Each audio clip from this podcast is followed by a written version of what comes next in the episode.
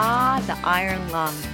The use of respirators or mechanical ventilators is more common in veterinary medicine nowadays, although the prognosis is considerably worse as compared to human medicine. Most of the time, we implement positive pressure ventilation, what we'll now call PPV, for severe hypoxemia that isn't responding to oxygen therapy.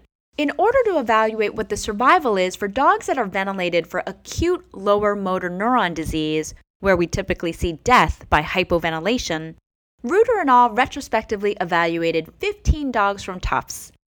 On average, the median age of dogs ventilated was 7 years, with a range of 10 months to 12 years.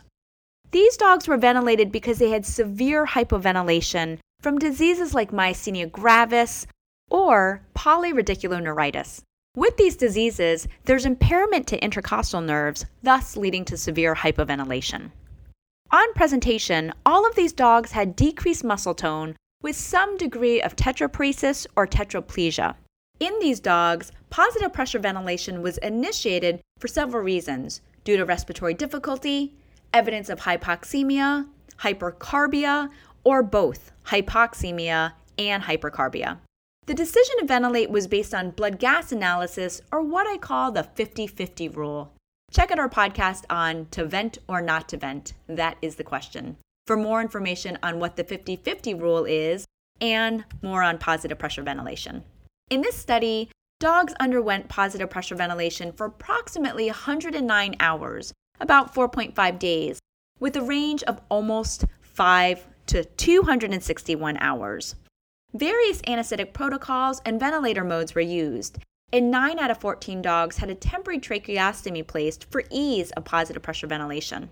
Unfortunately, many of these dogs developed complications either from their primary disease or from being ventilated, including ventilator associated pneumonia or pneumothorax. The dogs that did develop pneumothorax unfortunately didn't survive to discharge. Six dogs were weaned from the ventilator. Of the eight dogs that did not survive to weaning, cardiopulmonary arrest occurred during ventilation in two, and six were euthanized due to failure to improve enough to allow weaning. Hypoventilation requiring reinstitution of ventilation recurred in two dogs following weaning, and both were euthanized. One dog died following weaning as a result of tracheostomy tube obstruction. Unfortunately, the overall survival was poor. Only three dogs survived to discharge, with one of these dogs being euthanized 50 days later due to reoccurrence of clinical signs of myasthenia gravis. Overall, surviving dogs tended to be younger, with a median age of two years and a range of 10 months to 8 years, than non survivors, who had a median age of 9.4 years. But this difference wasn't statistically significant. There was no significant difference in duration of ventilation or hospitalization between survivors and non survivors. This was a great retrospective study that describes the management and clinical course of dogs with lower motor neuron disease requiring mechanical ventilation. This article is important as it lets us clinicians be able to prognosticate for pet owners when their patient has such severe disease requiring positive pressure ventilation. The cons of this study are that it was retrospective in nature, so it was difficult to evaluate specific management recommendations, such as treatment and ventilator settings. Also, the sample size was really small, and there were a few non survivors, making statistical analysis difficult. Finally, a lot of these dogs were euthanized for failure to improve to the point that they could be weaned from ventilation within an owner specific time frame.